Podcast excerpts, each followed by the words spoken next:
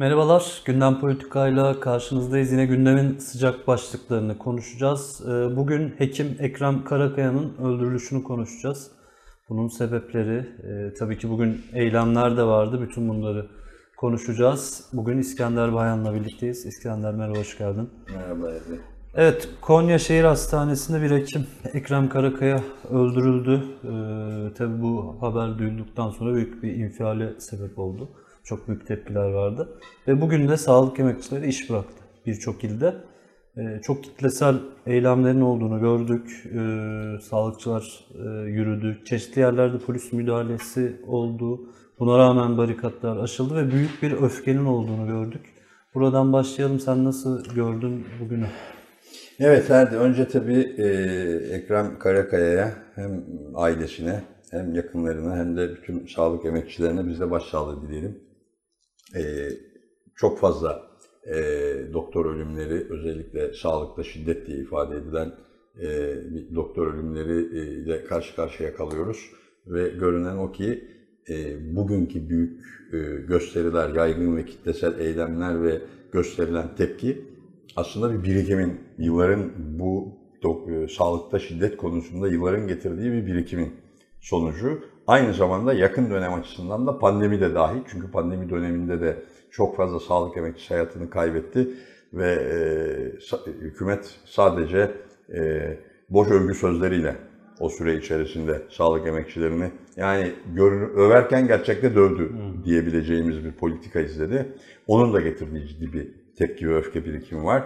Son dönemlerde özellikle bu sağlıkta dönüşüme karşı verilen bir mücadele var. Ee, sürekli TTB'nin öncülüğünde bir ve sağlık emekçileri SES gibi sendikalarla birlikte e, hatta bazı eylemlerde e, bu alandaki e, sağlık alanındaki bütün e, meslek örgütleri sendikalarla birlikte yapılmış bir dizi eylemler vardı ve e, kimi zaman 10 maddede hatırladığım kadarıyla kimi zaman 13 maddede talepler dile getiriliyordu ve bunlar karşısında hep bir vurdum duymazlık yaşandı. Meclise yasa önergeleri verildi. Bunlarda da vurdum duymazlık yaşandı. Yani denebilir ki su kaynadı, kaynadı, kaynadı ve e, o süre içerisinde fokurdadığı süreçler de oldu ama e, en e, şey noktasına e, dünkü e, Ekrem Karakaya'nın katledilmesiyle bardağa taşınan bir damla oldu diye görülüyor.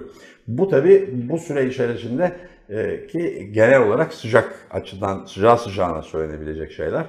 E, ama bir de tabi bu süreci hazırlayan somut koşullar var. Türkiye'de izlenen sağlık politikaları var. Başta sağlıkta özelleştirme olmak üzere bütün bir sağlık sisteminin kar ve rant ilişkileri içerisinde tamamen bir ticarileşme e, üzerine kurulu bir program var, bir politika var izlenen. Bu AKP dönemlerinde tavan yaptı. Bugünün Sağlık Bakanı bile bir e, özel hastane sahibi, bir sağlıkçı, kapitalist, bir tüccar doktor, bir e, kapitalist doktor ve e, yani bütün bir sağlık alanına da aslında bakarsan tüccar siyasetinin devamı olarak bakıyor. E, Birçok açıklamalarında da bunu görmek mümkün oldu. Dolayısıyla bundan bağımsız ele alınamaz. Denebilir ki sağlıkta özelleştirme ve sağlıkta dönüşümün tarihi e, tica- sağlık hizmetlerinin ticarileşmesi, rant, kar alanı haline gelmesi ve ona bağlı olarak da gittikçe e, sağlık sisteminin e, müşteri ve e, hast, doktor hasta müşteri ilişkisi halinde dönüştürülmesi ve bunun sonucunda buna paralelde artan bir şiddet istatistikleri tarihimiz var. 5 yıllık, ister 5 yıllık geriye dönüp bakılsın, ister 10 yıllık incelensin, ister ise son 2-3 yıl TTB'nin yayınladığı, SES'in yayınladığı istatistikler var. Bu açıdan bakılsın. Bir de bunun üzerine, tabii şunu da eklemek gerekir, bir de bunun üzerine sağlıkçılara yönelik hükümetin ve doğrudan e, tek adam yönetiminin sözcüsü olarak Erdoğan'ın ağzından bir suçlama, çekin gidin diye aşağılayan ve sağlık emekçilerini doktorundan, hemşiresinden, işçisine, bütün bir sağlık emekçilerini e, para kazanmaktan başka derdi olmayan, tek derdi para olan şeyler olarak suçlayan, hedef gösteren bir yaklaşım da var. Para göz e, çalışanlar olarak suçlayan bir yaklaşım da var ve e, onun da getirdiği, hedef koyma e, yaklaşımında getirdiği toplam bir tablo e, hem sağlık emekçilerinin bu öfke ve tepkisine ulaştı hem de Türkiye'de sağlık sisteminin aslında bu haliyle içinden çıkılamaz hale gelmesinin e, şeyini oluşturdu. Şiddeti de körükledi. Şimdi biraz sonra şeye döneceğiz İskender. Bu sağlık alanındaki o hikaye, 2003'ten başlayan hikaye bir daha geri geleceğiz ama şimdi bu sen açıklarken aslında siyasetçiler e, tepki açısından da şimdi Antep valisi e, Davut Gül bu Ekrem Karakaya'nın ölümünün ardından e, şöyle bir açıklama yaptı. Sağlıkta şiddet olayı olarak değerlendirilemez. Yani e, bu bir sağlıkta şiddet değil. Tabi burada şeyin önünü almak istiyor biraz. Hükümete yönelik tepkilerin önünü almak istiyor ama o benzer açıklamaların bir şeyi oldu. Tekrarı oldu. Evet bir de bir de neyi peki nedir diye de yanıt vermiyor. Yanıtı da. Ben de baktım. Yani peki sağlıkta şiddet olarak ele alınamaz da ne olarak ele Herhalde alınabilir? adli bir vaka olarak görüyor. Şimdi şöyle bir şey yapabiliriz. Takla attırabiliriz. Ee, evet sadece basitçe bir sağlıkta şiddet olarak ele alınamaz tabii. Tamamen bir sağlık sisteminin yarattığı bir şiddet olarak ele alınması gerekir. Ve bu sağlık sisteminin de e, sahiplerinin, sorumluların, muhataplarının yarattığı bir sonuç olarak görülmesi gerekir. Ama tabii buradaki niyet o değil. Bu bir sağlıkta şiddet olarak ele alınamaz meselesi olabildiğince bu AKP'li her bürokratın, her siyasetçinin e, memleket yönetiminde, ülke yönetiminde gerçekten çok e, ne diyelim başarılı olduğu bir konudur. Çok e, cevval olduğu bir konudur. Bütün meseleleri bireysel, kişisel bir alışveriş meselesinde ticaret siyaset, tüccar siyaseti derken boyutu da öyle. Bir e, birinin yanlışı, birinin kabahati, kusuru, bireysel suç, tamamen bir e, yoldan çıkmışlık. Her konuda yani bunu biz kadına yönelik şiddette de, sağlıkta şiddette de, hukuk alanında şiddette de, toplumun bütün e, şeyleri açısından düşünürsek mültecilere yönelik şiddette de, fabrikada işçilere uygulanan şiddette de yani tamamen devletimiz, ülkeyi yönetenler, kapitalistler, onların siyasetçileri, onların bürokratları bunlar süt, e, ama sütten çıkmış ak kaşık tertemiz insanlar yani. Kendini bilmezlerin yarattığı meseleler bunlar yani. Onu demeye getiriyor yani. Sağlıkta şiddet denilemez. Ne olur? Kendini bilmezin bir doktoru öldürmesi ya da hatta şey bile denebilir. Bir psikolojik olarak e, şey birisi yani dengesiz birisinin işlediği bir cinayet de denebilir. Bu bir yönetme anlayışının e, meseleleri, e, gerçekleri ters yüz etme, meselelerin üstünü örtme anlayışının devamı. Bir de Gaziantep valisi ne, ne oluyorsa yani o ne Konya'da olan bir olay. E, bakarsan Türkiye'de buna yanıt vermesi gereken ve bunun muhatabı Sağlık Bakanı başta olmak üzere. Değil mi? Hükümet var. E, Cumhurbaşkanı var, yardımcısı var ama Antep valisi durumdan vazife çıkarıp böyle bir tweet atıyor. Çok da büyük tepkiyle karşılanıyor. Ha bu arada bugünkü eylemlerde benim dikkatimi çeken bir de şöyle bir şey var. Sokakta e, anlatılanlar hem izleyen muhabir arkadaşlardan hem benim izleyebildiğim görüntülerden çıkarabildiğim sonuç bu öfke sokakta büyük destek de bulan bir eylemlerde görülen tepki öfke. Bu özellikle bakan istifa sloganına ıslıklarla, kornalarla, alkışlarla, camlardan, pencerelerden, otobüslerden, araçlardan her yerden ciddi bir destek geliyor. Bu biraz aslına bakarsak son dönemlerde e, işçilerin, emekçilerin, halkın yaşadığı hoşnutsuzluğun dışa vurumu açısından bir mücadele tutumuna yönelik de bir teşvik edici bir şey olarak da e, ele almak lazım. E, Yaklaşım olarak da ele almak lazım. Yani halk da destekliyor. Halkın büyük çoğunluğu da diyelim destekliyor bu eylemleri, sağlık emekçilerinin eylemlerini. Dolayısıyla bu açıdan da bir e, altını çizmekte yarar var. Yani sadece sağlık emekçileri değil, bu eylemler halktan da. genel bir halk desteğiyle yapılan eylemler olarak e, yaşandı bugün. Şimdi bu valiyi konuşurken orada senin de dediğin gibi Fahrettin Koca çıkıp bir şeyler söylemesi gereken aslında e, bir kişi, e, Sağlık Bakanı. Ama e, bugün özellikle sen de söyledin çok yoğun bir Fahrettin Koca istifa, bakan istifa sloganları vardı. E, çok yaygındı her yerde hemen hemen her yerde. Hatta cenaze evinde de yuhlandı e, Fahrettin Koca. Evet, cenaze töreninde de Evet, orada da büyük bir tepki vardı. Şimdi tabii şöyle bir şey, bu önemli bir talep. Fahrettin Koca, orayı icra eden sorumlusunun e, istifasının istenmesi. Ama az önce de konuştuğumuz çerçeve aslında. Toplam bir sağlık politikaları açısından. Bir, bir, bir yanı bu. İkincisi şimdiki sistem. Biliyorsun istifa yok, görevden af var. Ee, ancak görevden af izinle Evet. ayrılabilir. Şeyde bile öyle oldu. Ticaret Bakanı kendi işte ticari şeylerini, ilaçlarını bakanlığa sattı. Evet Musa Pekcan. Kötü, e, Milli Eğitim Bakanı'nın. Süleyman bir sürü örnek Evet, var ve istifa yok. Şimdi güncel Evet. tartışmalarla da baktığımızda Fahrettin Koca'nın istifası şey bir şeyi çözecek mi yani bu alanda? Önemli bir talep ama e, şey bu genel tabloyu çözecek mi? Evet şimdi bence bu önemli bir konu. Ee, Çünkü on binlerce sağlık emekçisi de sanıyorum e, bakan istifa sloganını atarken aslında en ileri düzeyde bu işin sorumlularının vermesi. Tabii yani bir ce- bu bir ceza yani istifa etmek emekçilerin nezdinde en ileri düzeyde hükümetin bu alandaki bir numaralı e, temsilcisinin istifa etmesi bir cezalandırılması anlamına geliyor. Yoksa bu meselenin çözülmesi anlamına gelmiyor ve gelmediğini de bence önemli bir kesimi bildiği gibi önümüzdeki döneme ilişkin o istifa talebinin e, yanına bazı şeyler koyarak da e, tepki gösteriyorlar. Yani sadece Bakan Koca istifa etmeli derken aslında son o başında söylediğimiz o biriken öfkenin gelip odaklandığı bir cezalandırma talebi olarak gündeme geliyor bu. Hem de en üst düzeyde hükümet açısından ki Erdoğan buna nasıl manevra yapacak? Belki de Erdoğan sevmiyor yani biliyorsun e, kabinede istifaları falan ancak kendisi affını is- is- is- istemelerini talep ediyor.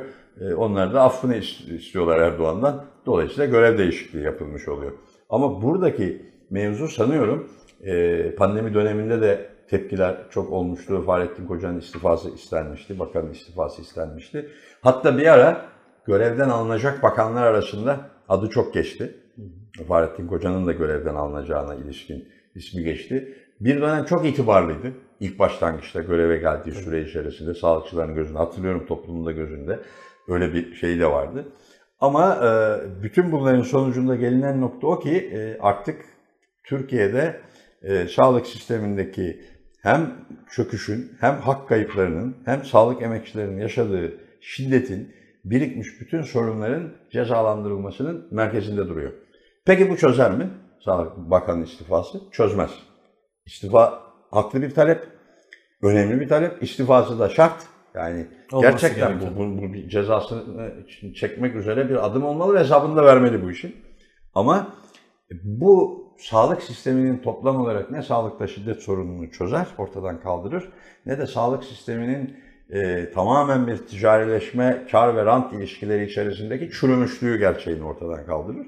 Burada atılması gereken hemen ilk yerden atılacak adımlar, pandemi döneminde de bunları çok konuştuk, çok önemli mevzulardı. Bir kere sağlık sistemini bu hale getiren özelleştirme politikaları başta olmak üzere sağlık alanındaki büyük hastaneler, özel hastaneler, işletmeler, ilaç sektöründeki büyük fabrikalar, işletmeler, bunların dağıtım e, sektöründeki tekelleri de dahil bütün bunların bir kere kamulaştırılması lazım. Bunlara el konulması lazım.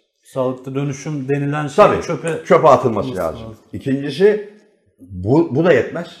Bunun üzerine sağlık sisteminin eşit, parasız, nitelikli ve bütün iş, sağlık işi ve alanında çalışan işçi ve emekçilerin e, insanca yaşayacak düzeyde ücretlerle çalışabilecekleri bir e, koşulların oluşturulması lazım. Üç, hastanelerin yönetimi ve sağlık kuruluşlarının yönetimi, özellikle de büyük sağlık e, sektöründeki büyük işletmeler ve büyük hastanelerin yönetiminin doğrudan sağlık alanındaki sendikalar, meslek örgütleri başta olmak üzere sağlık alanındaki işçi emekçilerin denetimi ve yönetimine açılması lazım.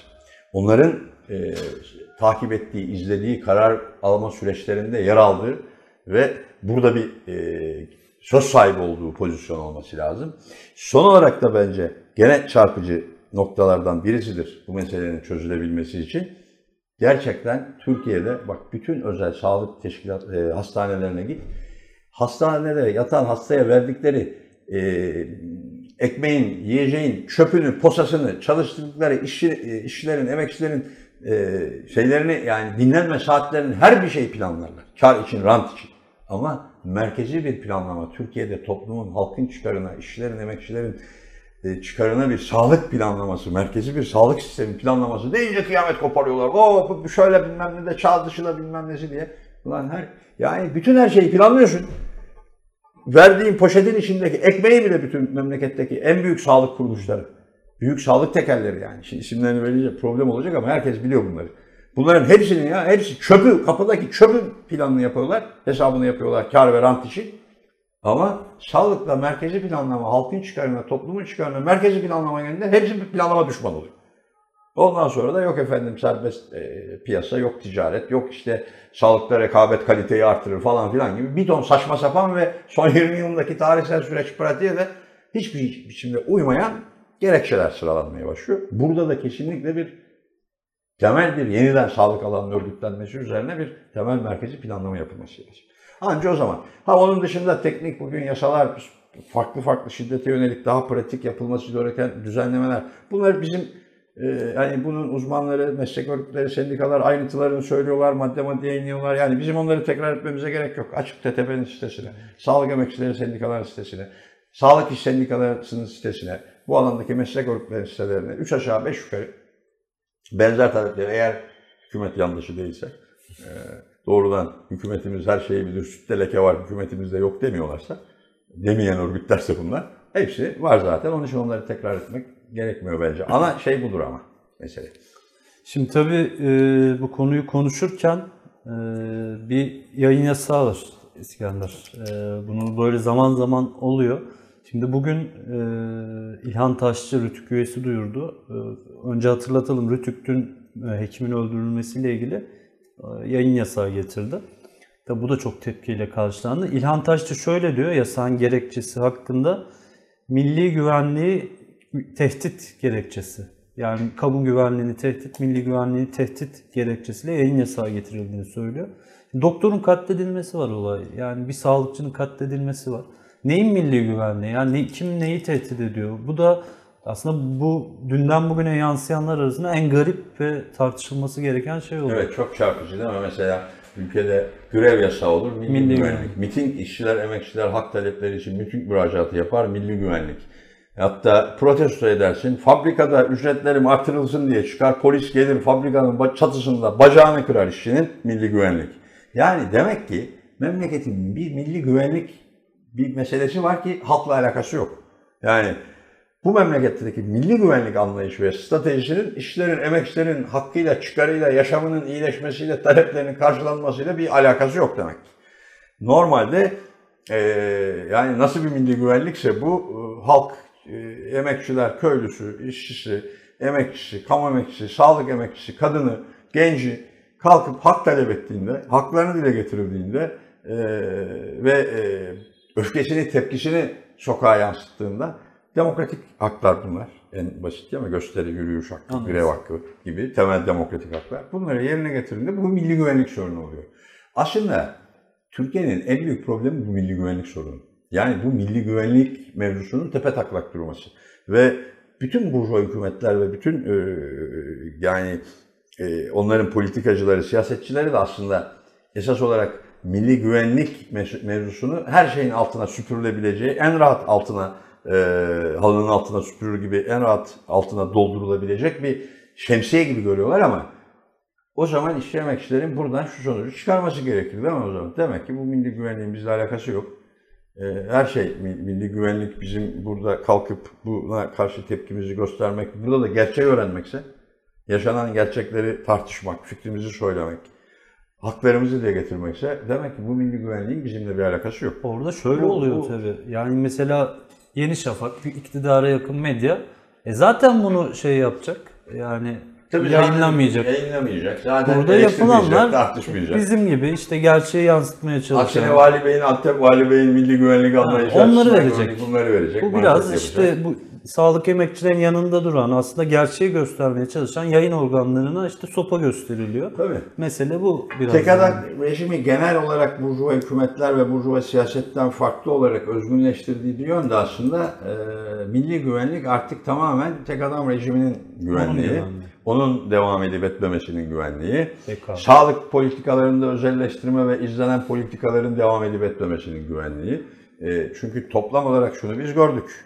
Yani e, yaşayarak öğreniyor yığınlar, işçiler, emekçiler. Biz de sürekli bunun e, haberlerini yapmaya çalışıyoruz ama ne zaman ki bu ülkede suçüstü yakalanıyor hük- hükümet, burjuva hükümetler, kapitalistler, e, siyasetçiler, bürokratlar, sivil ve askeri bürokratlar aslında izledikleri politikaların halk açısından e, ha- halk karşıtı bir özellik karak taşıdığına, karakter taşıdığına dair ne zaman çok çarpıcı bir biçimde suçüstü yakalanıyorlar.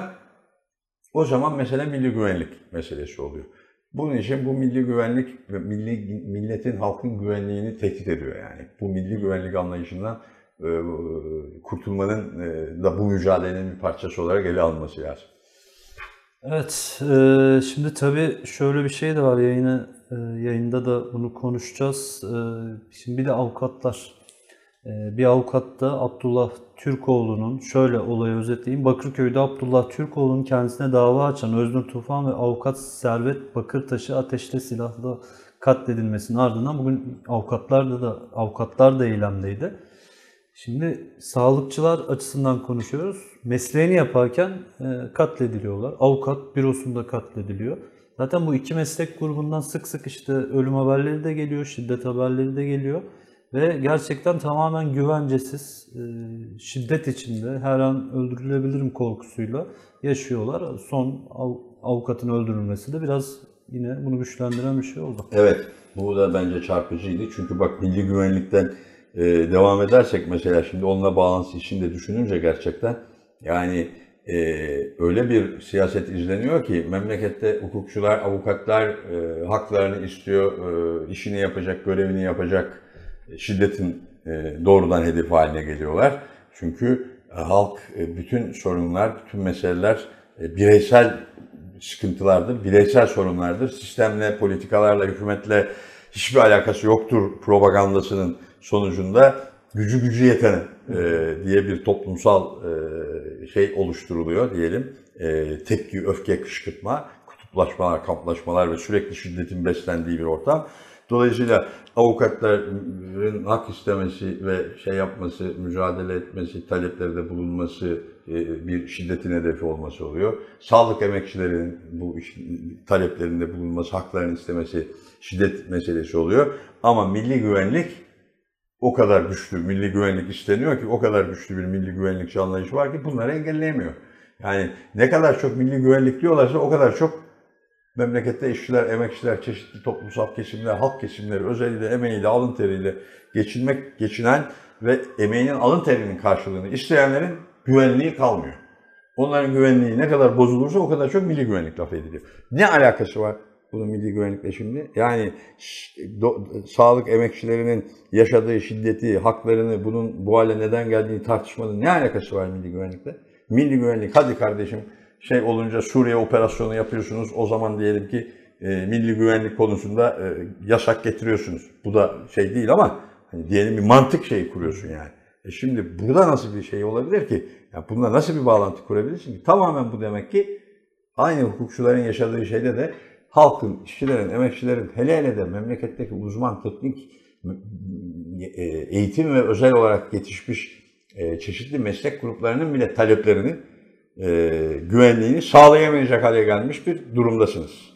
Ve insanlar da bunun öfkesiyle yasa önerisi getiriyorlar. Taleplerini dile getiriyorlar.